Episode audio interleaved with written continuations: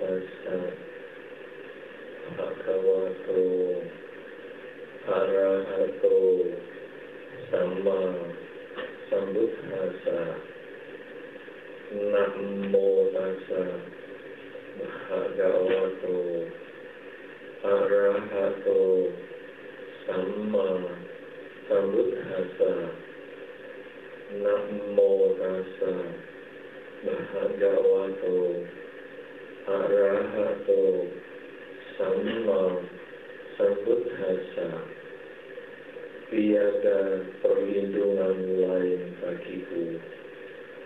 Buddha Dhamma Sanggala pelindungku berkat kebenaran pernyataan ini. Semoga saya selamat sejahtera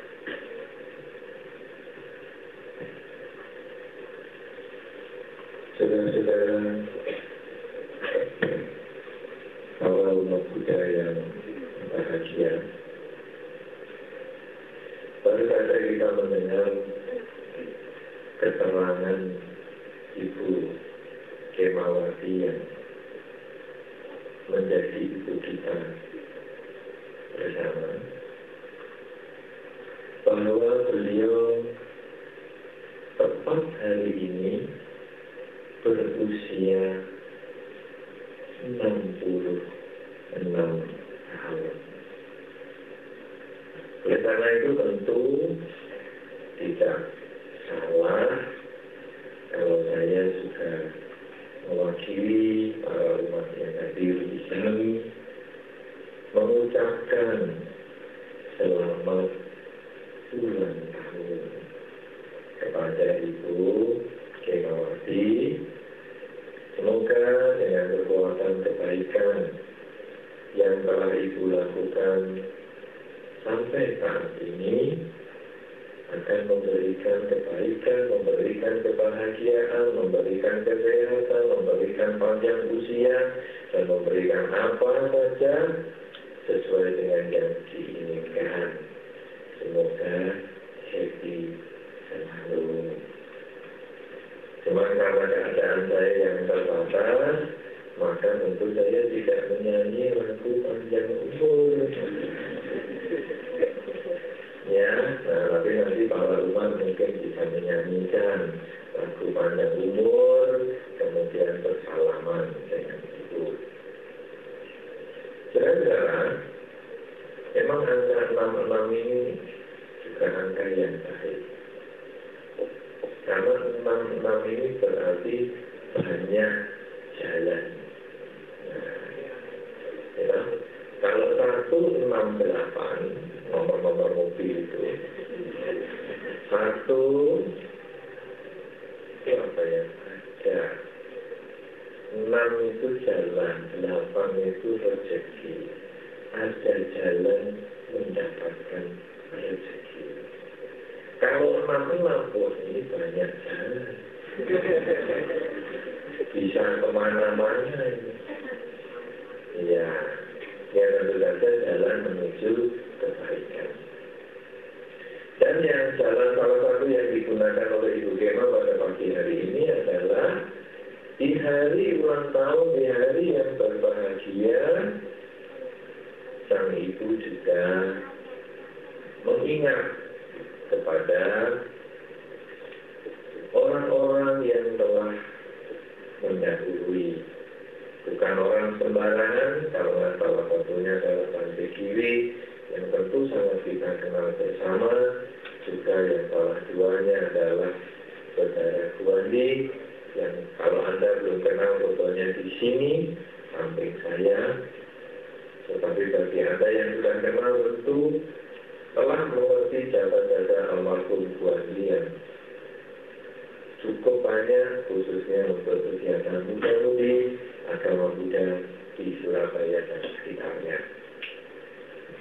Saudara, memang inilah yang menjadi salah satu anjuran di dalam ajaran Buddha bahwa kalau kita sedang berbahagia, misalnya ulang tahun seperti yang Ibu Kema rasakan pada pagi hari ini, kita hendaknya jangan lupa untuk jangan lupa untuk melimpahkan jasa kebajikan kita tadi kepada orang-orang yang juga pernah berjasa yang mungkin telah meninggalkan kita.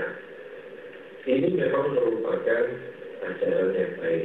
Oleh karena itu bagi saudara-saudara yang mungkin telah berulang tahun atau akan berulang tahun atau akan mengalami hari-hari yang bahagia misalnya mau berumah tangga dan sebagainya, atau ulang tahun perkawinan, atau punya anak, melahirkan dan sebagainya, ingatlah di hari yang bahagia itu untuk berbuat baik.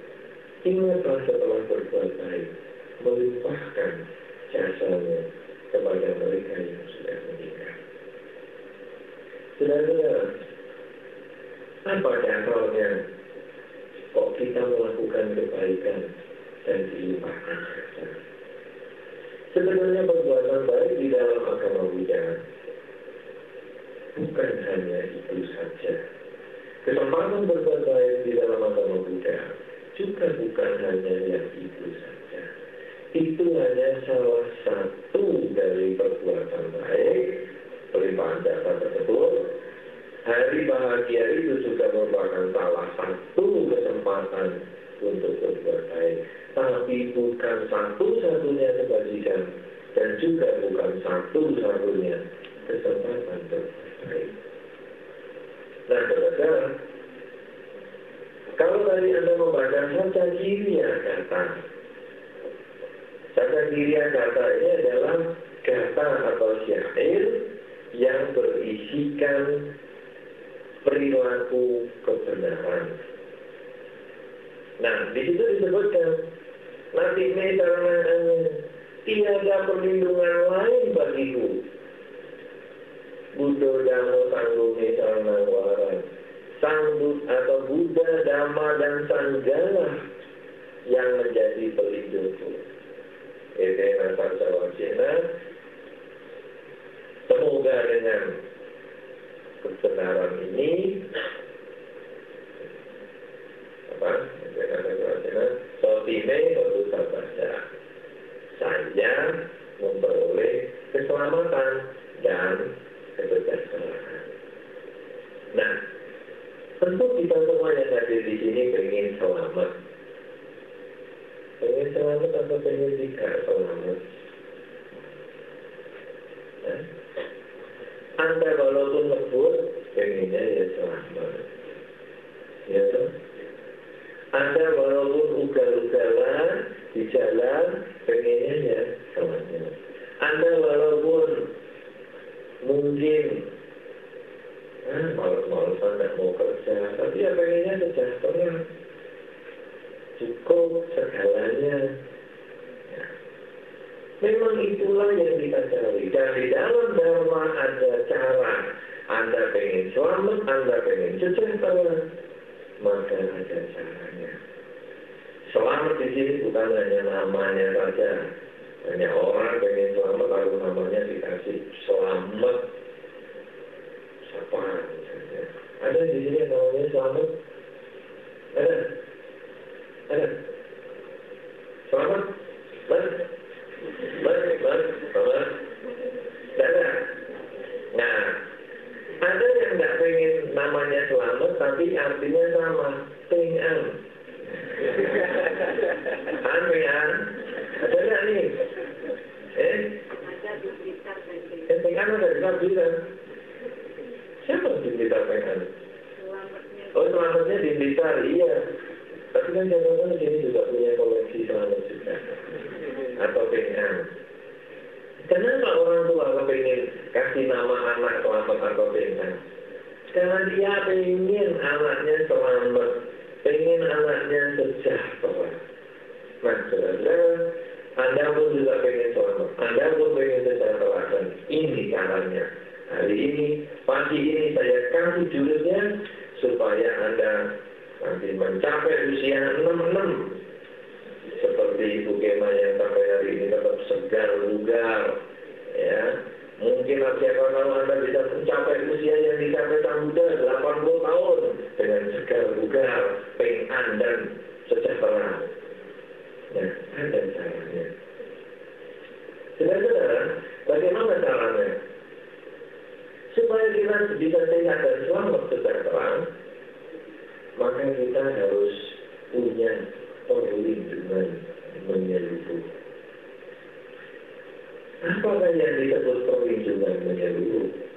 Supaya ke mana kita pergi selamat. Apa saja yang kita lakukan memperoleh kesejahteraan. Nah, oleh karena itu, kini kata dibuka dengan nanti me sarana hanya tidak ada perlindungan lain bagimu. Saudara-saudara orang Buddha yang berbahagia, menjadi seorang umat Buddha, sebetulnya Anda telah memasuki satu perlindungan menyeluruh. Ibaratnya Anda sudah begitu masuk ikut Dharma, Anda sudah terasuransikan. Ada yang bergerak di bisnis asuransi nih? Eh? Sudah ada ya? Kerja di asuransi? Kan ada tuh nilai pertanggungannya berapa, perlindungannya apalah ini ikut agama Buddha, Anda itu sudah memperoleh perlindungan. Nanti mentarmahannya. Tidak ada perlindungan lain bagi me. Bagi mi. Bagiku. Karena dalam bahasa Inggris mi itu me ini. Anda percaya nggak bahasa Inggris itu mengambil bahasa dari India? Hah? Percaya nggak? Apa buktinya? Anda kok mau percaya buktinya? Me ini dong? Nah, betul. Tapi siapa tahu me ini ambil dari Tiongkok. Kan ada meme. ya, tetapi sebetulnya memang bahasa Inggris banyak mengambil dari bahasa India. Salah satunya me. Me di dalam bahasa Inggris menjadi me.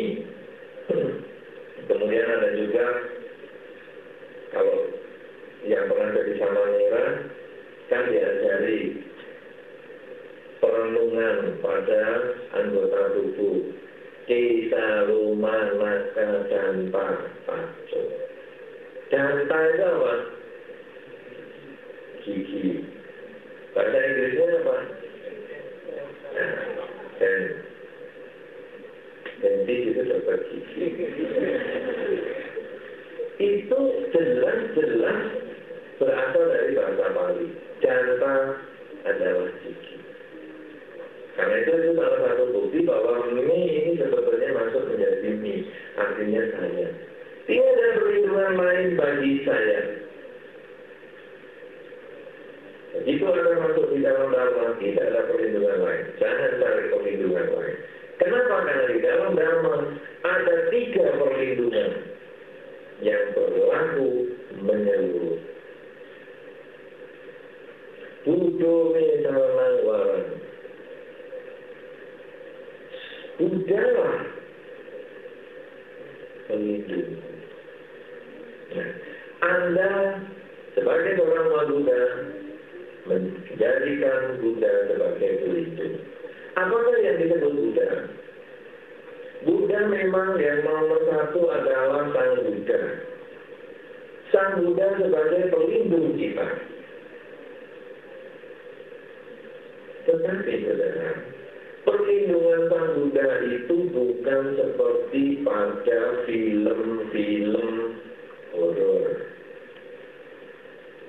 Misalnya ada hantu, demit, langsung menunjukkan patung Sang Buddha, demit, misalnya. Bukan itu maksudnya. Ada kan sering dia bilang, horor kan begitu loh. Ambil, ada tulis apa, agama apa, buat langsung demitnya nggak bisa jalan. Bukan itu. Perlindungan di dalam Dharma, di dalam ini tidak seperti itu. Aku berlindung pada Buddha. Kalau ada demit, apa yang dikerjakan? Saya nanti, nanti akan saya ajarkan setelah setelah hal ini saya berikan semua. Sang Buddha sebagai pelindung saya. Sang Buddha ini kita lihat bukan sebagai fisik patung Buddha bukan. Tetapi kita melihat Sang Buddha ini dari riwayat Sang Buddha menjadi panutan. Riwayat Pangeran Siddhartha yang berani meninggalkan keduniawian. Seorang putra pangeran, seorang putra raja yang meninggalkan keduniawian, meninggalkan hartanya, meninggalkan segalanya untuk menjadi seorang pertapa. Nah, itu yang harus Anda ikuti. Loh, apakah Anda harus meninggalkan keduniawian kalau semua jadi biku, perempuannya jadi sifat hari ini atau anak hari ini semua wah sih. Tetapi yang dimaksudkan meninggalkan keduniawian di sini secara simbolik adalah melepaskan kemelekatan. Berani mencukur rambut. Kalau kita lakukan di dalam kehidupan sehari-hari, berani melihat rambutnya sendiri rontok tanpa stres. Berapa kali Anda kadang-kadang lihat rambutku kok rontok? Itu berarti Anda belum duduk nih karena barang. Orang mau dicukur Anda tidak apa-apa itu pangeran. Anda rambut rontok aja macam-macam. Itu pangeran juga macam-macam. Sering saya lihat di pantai, anu, apa, ah, kepala saya sudah buka semua. Saya tutupi rambut. Loh, ini gudungnya. Tinggalkanlah itu, jangan melekat. Tidak usah susah melihat kerontokan rambut. Walau mungkin untuk make up, ya Anda pakai rambut palsu. Tapi jangan susah. Aku pakai gigi saya ompong semua. Tinggalkanlah itu. Walaupun untuk kecantikan dan kegantengan Anda masa gigi palsu. Tetapi jangan sedih di dalam hati. Kenapa saudara?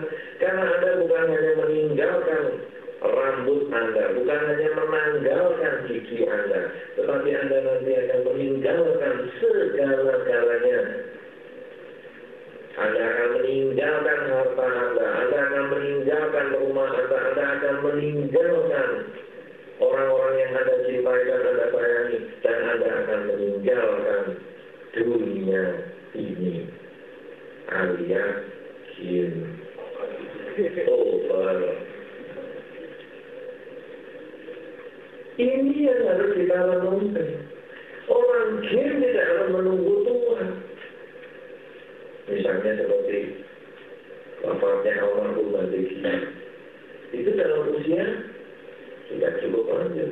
Tetapi juga bisa meninggal dalam usia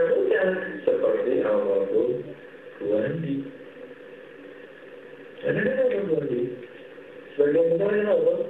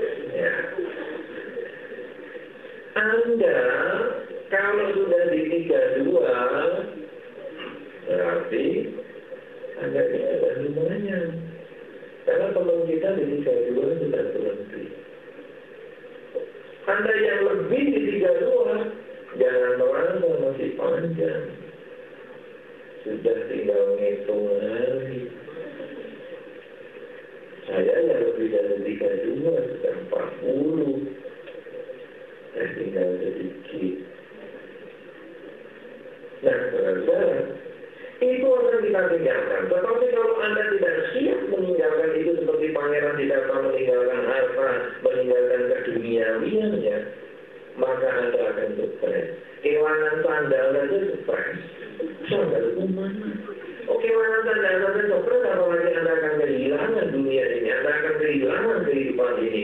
Maka akhirnya hidup Anda tidak selamat dan tidak sejahtera. Pikiran Anda terus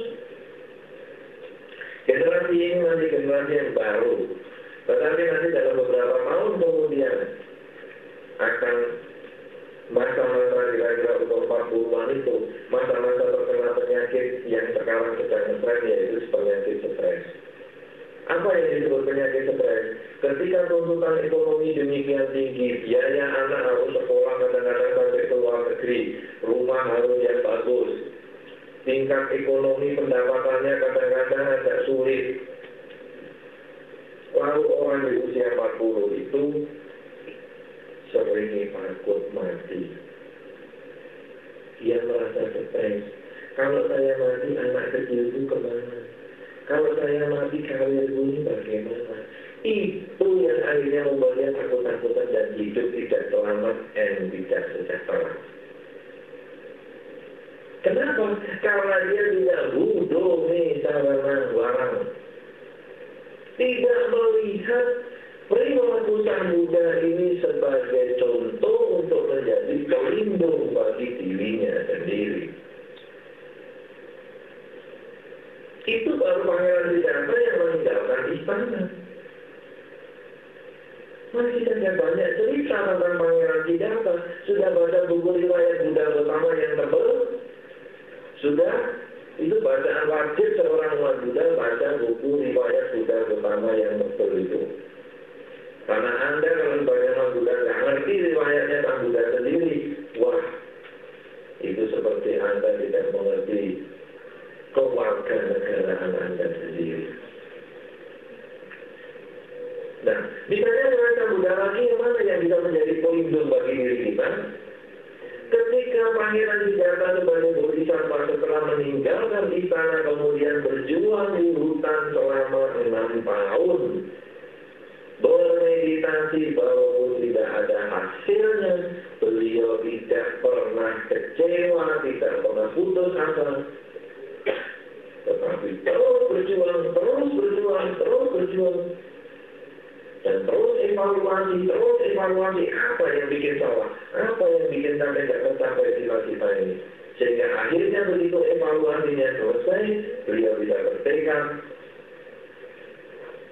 saya tidak akan bangkit dari tempat duduk ini sebelum saya mencapai kesucian. Nah, posisi beliau bertekad itu adalah seperti patung yang sekarang Anda lihat di depan, yaitu tangan kiri di pangkuan, tangan kanan diletakkan di lutut sebelah kanan dengan jari-jari menyentuh lantai.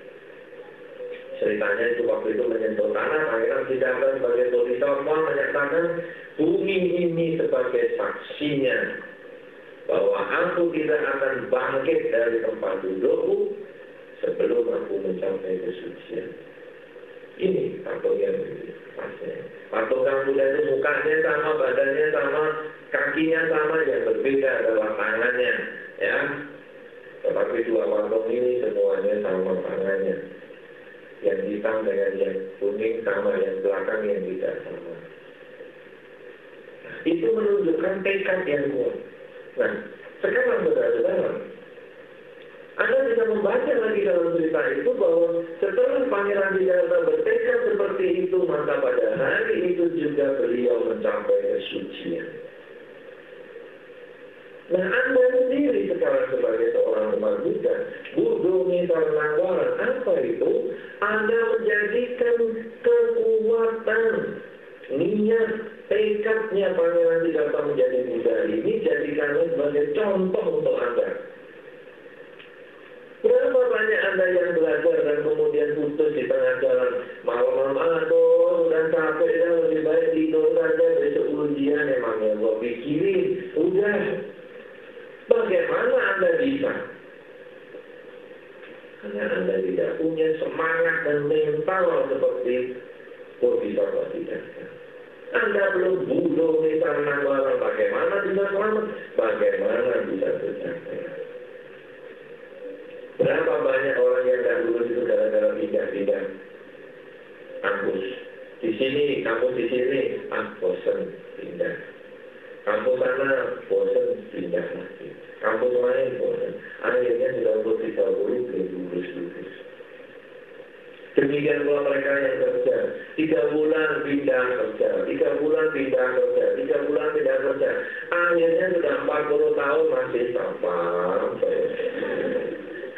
Ya kenapa tidak naik-naik? Ya karena tidak bisa terus. Pacaran sama ini dua bulan putus.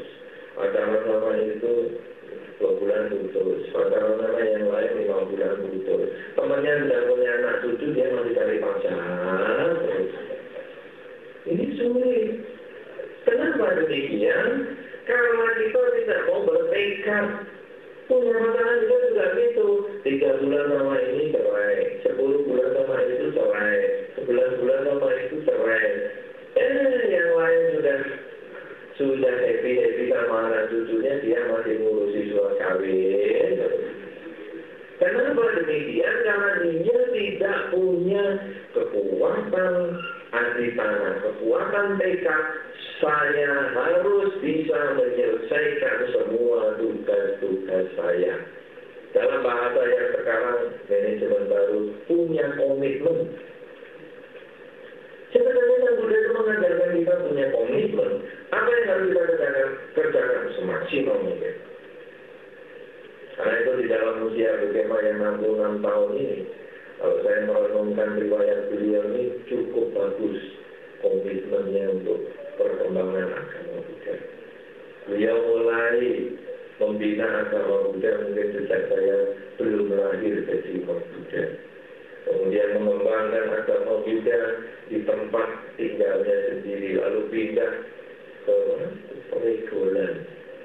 Anda mungkin yang baru-baru belum tahu di Peregolan itu modelnya bagaimana. Eh? Tahu? Saya sudah beberapa kali ke sana, sudah sama Nera. Mungkin Ibu masih ingat Bu ya? Masih ingat Bu? Masih ya? Nah, saya kan ke sana, tidur di sana. Di Prekolan. Biharanya banyak juga umatnya. Lalu pindah ke sini, ke sini. Lalu ya bentuknya dulu masih biasa-biasa. Lalu sekarang ini sudah dua lantai. Tadi saya waktu datang, saya pikir, wah ini sudah jadi. Eh, atapnya kok masih bolong. saya pikir, ini. Bagaimana nih? Apakah saya turun mata genteng sebagai tanda peresmian? saya tadi sampai kaget. Ternyata memang belum selesai. Sehingga saya sampai saya tanya, bagaimana gimana bu? Oh ya nih, tukang libur. Nah, padahal kalau saya ngomong tukang libur kerana anak buah, untuk apa punya anak buah banyak? Kalau nggak dulu jadi tukang. Ya. Nah, saudara, itu komitmen. Saya melihat perjuangan ini bagaimana dari dulu sampai hari ini dan bisa mengembangkan tempat ini dengan baik sekali. Ini adalah bagian dari komitmen. Jadi ibu dulu sudah sudah duduk bersila, kaki tangan kiri diletakkan di pangkuan, tangan kanan sudah diletakkan di bumi, persentuhan ujung jarinya, kemudian juga ibu sudah bertekad bahwa saya tidak akan menyerah sebelum apa agama Buddha menjadi baik di Surabaya maupun di Indonesia. Mungkin begitu, ya Bu, begitu ya Bu. Bertekad itu ya Bu dulu Bu. Nah, ya begitu. Kira-kira begitu. Kenapa?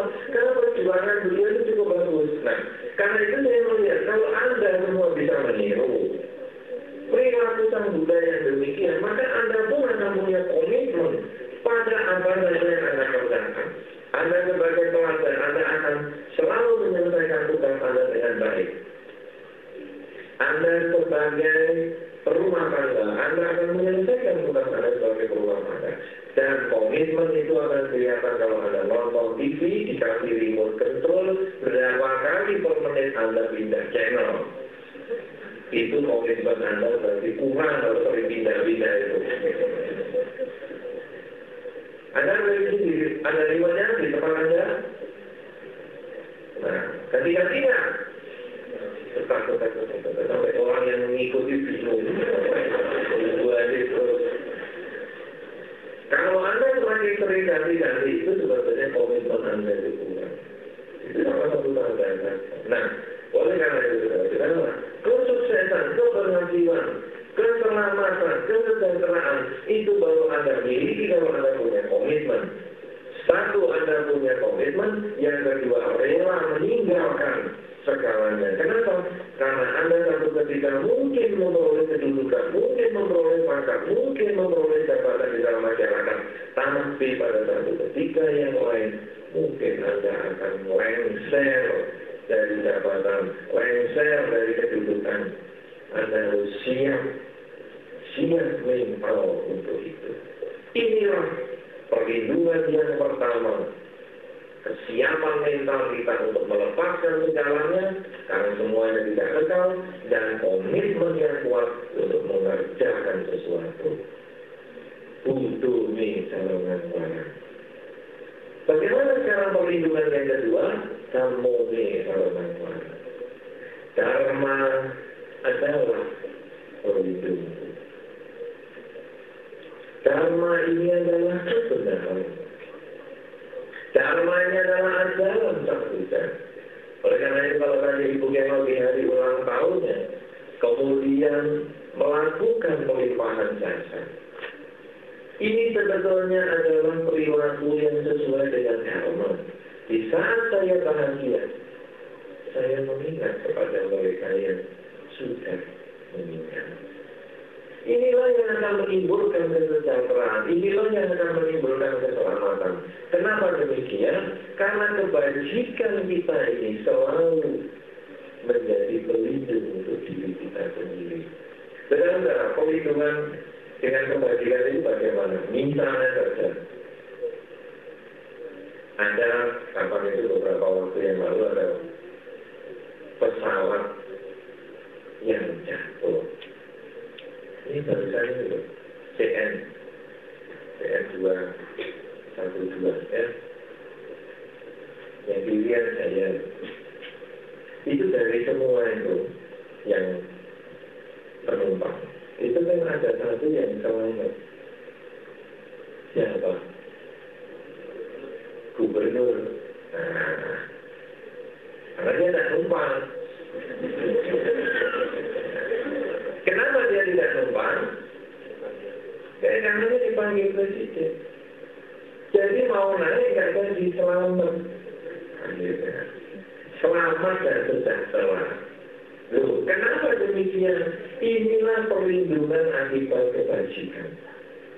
Kalau kita mau mundur agak jauh, pada waktu SQ yang jatuh di Taiwan. Dari sekian banyak orang, kan ada yang selamat juga seratus sekian bisa jadi selamat beberapa orang. Kenapa mereka bisa selamat? Karena dia punya kebajikan. Kamu misalnya dia melakukan kebajikan dengan cara apa pun juga. Nah, kalau orang lain bisa, Anda pun bisa. Anda punya banyak kesempatan. Pelimpahan jasa hanyalah salah satu. Kalau kita lihat Dharma itu mengajarkan, kurangi kejahatan, tambah kebaikan, sucikan pikiran. Melimpahkan jasa saja dalam menambah kebaikan. Menolong orang menambah kebaikan. Memperhatikan orang adalah menambah kebaikan. Mencintai orang, menyayangi orang, menyayangi semua makhluk itu adalah kebajikan. Tetapi juga kita bukan hanya punya nilai positif, tambah baik, tambah baik, tapi kita juga punya nilai yang negatif. Kurangi kejahatan, kurangi kejahatan, kurangi pembunuhan, kurangi pencurian, kurangi pelanggaran kesusilaan, kurangi kebohongan, kurangi mabuk-mabukan, kurangi hal yang bersifat jahat, baik lewat pikiran, ucapan maupun perbuatan. Itu sebetulnya yang akan menyelamatkan kita. Kalau misalnya Anda, anda tahu orang ngomong jelek, oh si A ini jelek, lalu Anda sampaikan kepada si B, eh si B, eh si A ini jelek ya. Lalu si B ditanya sama si menurut dia si A itu jelek. Dan si A mendengar menurut dia saya dikatakan jelek. Wah Anda bisa kena serbuan. Kenapa? Karena kata-kata Anda yang negatif Kenapa? Karena Anda mestinya mengurangi kejahatan. Kata-kata yang tidak pantas tidak usah diomongkan. Karena Anda ngomongkan, maka Anda mendapatkan ketidakselamatan, dimusuhi lingkungan. Tetapi kalau kebajikan yang diomongkan baik, oh si A orangnya baik ya. Lalu si B cerita, wih sama si A, kamu dikatakan sama dia baik, wah sama. Wah, memang dia temanku. Tapi kalau si B cerita, kamu dikatakan dia jahat, oh awas dia. Berani-beraninya ngomong saya jahat, apa apa apa. Ya kan begitu. Nah, oleh karena itu, apa saja yang jahat itu kita kurangi. Dan bagaimana kita tahu itu jahat dan itu baik? Ukurannya apa? Kalau saya suka hal itu, maka kerjakanlah. Saya suka mendapatkan hal itu, maka kerjakanlah. Saya tidak suka mendapatkan hal itu, hindarilah. Karena orang lain punya perasaan yang hampir sama dengan Anda.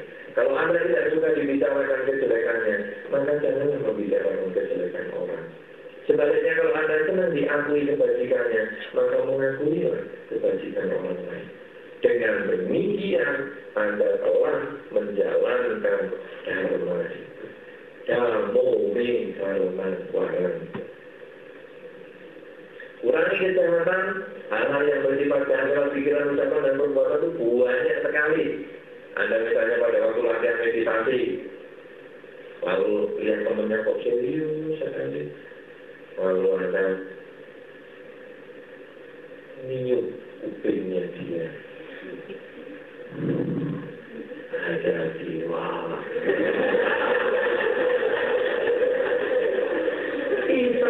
Anda yang harus.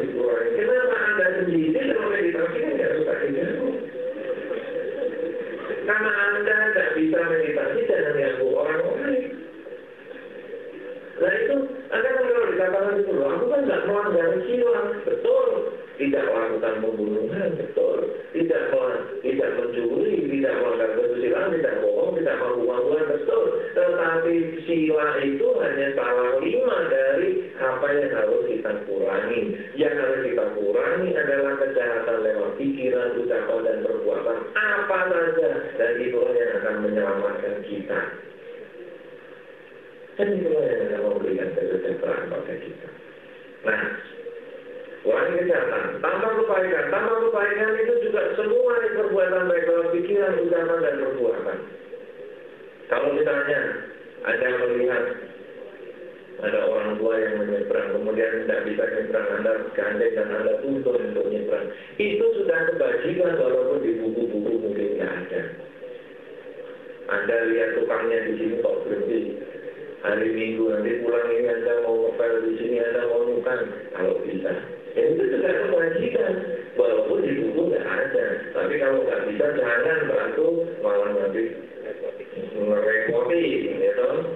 Yang mestinya nggak dikerjaji, kayunya dikerjaji. Yang nggak mestinya dipaku, dipaku, jadi perkaruan. Jadi kalau bisa boleh bantu-bantu ya. Nah, Kurangi kejahatan tanpa kebaikan, sucikan pikiran. Mengembangkan meditasi, ini juga menjadi pelindung bagi kita. Kenapa demikian?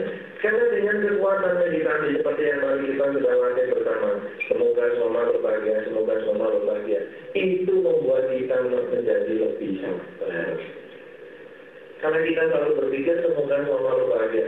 Sehingga kalau ada orang yang tidak menyenangkan kita, ada orang menyakiti hati kita, maka kita bisa mengatakan kepada dia, ya semoga kamu bahagia.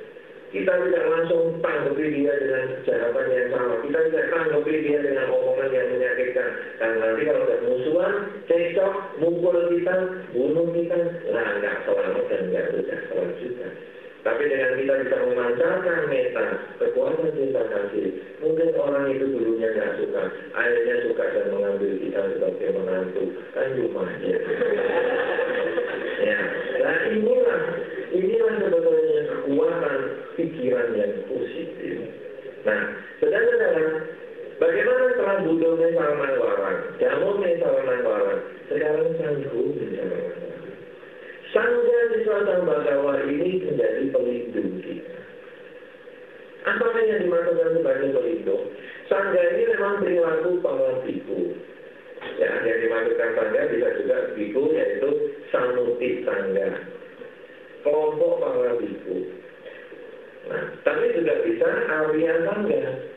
yaitu kelompok mereka-mereka yang sudah mencapai kesucian, terutama anak-anak kami, anak kami maupun anak kami. Nah, kalau sekarang kita melihat itu sebagai pelindung, apa itu? Bukan, oh Bante, ini bagaimana ekonomi saya ancur-ancuran, apakah Bante bisa memberkahi sehingga duit saya datang bergerojokan? Nah, ini tentu bukan. Oh Bante, rumah saya banyak duitnya, tolong dihuni dulu sampai duitnya pergi. Nah, itu bukan maksudnya demikian. Tapi pribadi figur-figur ini adalah kita melihat tentang persatuan. Jubah biku semua sama. Ya mungkin dalam organisasi biku bisa macam-macam, tapi penampilannya biku kan sama. Rambut modelnya sama. Jubah modelnya sama. Kan nggak ada biku yang ada yang pengen kotak-kotak lah. Jubahnya gimana ya? Kalau ada jubah yang kotak-kotak, Kan, kan tidak ada yang seperti itu. Tetapi kan ibu ya walaupun macam-macam toh jubahnya akan sama juga. Nah, caranya membuka jubah yang sebelah kanan semua sama. Nah, ini yang dikasih itu. Ada satu persatuan, ada perilaku yang baik. Yang ada harus dilihat bahwa kalau dia bisa, kenapa aku nggak bisa? Itu satu buktinya. Kalau tadi kita melihat Udome karena barang ini yang masih cukup tinggi. Uang sang Buddha yang mau saya tiru mungkin agak sulit. Oke, ngomongin karena barang tentang pelajaran dharma. Ini yang mau harus saya turuti. Ini mungkin begitu sulit, tapi sanggupnya salah barang. Loh, Biku bisa kok. Kenapa aku nggak bisa? Berarti aku juga bisa. Kalau dia yang hidup di zaman hari ini, dia sama-sama dengan saya. Kenapa dia bisa, nggak bisa? Aku harus bisa. Nah, dengan sanggup sarang ini sebetulnya menjadi pendorong bagi kita, menjadi penyemangat bagi kita untuk kita melaksanakan budo sarang dan bumi sarang Dengan demikian maka Ede nada tidak ada perlindungan lain bagiku. Ya, berkat kekuatan kebenaran ini maka semoga saya sejahtera.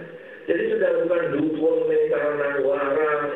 Ya, misalnya kan ada budome dan momen tandome dukun karena warang. Pokoknya aku kalau sudah nggak ketemu di Buddha ini aku tak kasih dukun loh untuk sebagai perlindungannya dulu. Nggak usah. Ada cukup bisa melihat Buddha, Dharma dan Sangha. Dengan Anda mengerti Buddha adalah sebagai lambang, lambang pelepasan ke dunia dia lambang meninggalkan segala yang kita miliki karena semuanya adalah tidak kekal. Kita harus siap meninggalkan segalanya. Kemudian yang kedua adalah Buddha Budome ini kita juga berarti kita punya komitmen untuk melaksanakan apa yang sudah kita tekadi. Damu ini adalah kita berjalan sesuai dengan Dharma, mengurangi kejahatan, menambah kebaikan dan menyucikan pikiran. Sanggup sarana ini berarti saya melaksanakan dharma yang saya pelajari karena saya melihat ada bukti yang nyata ada orang bisa melaksanakan dharma di dalam kehidupan ini yaitu kehidupan samudi sangga persaudaraan para siku dengan demikian maka saja kiri kata ini anda terima di dalam kehidupan ini. Anda laksanakan di dalam kehidupan ini, maka keselamatan, kesejahteraan akan menjadi milik Anda semua. Oleh karena itu, sambil Anda membaca nanti ini calanannya, budu damo,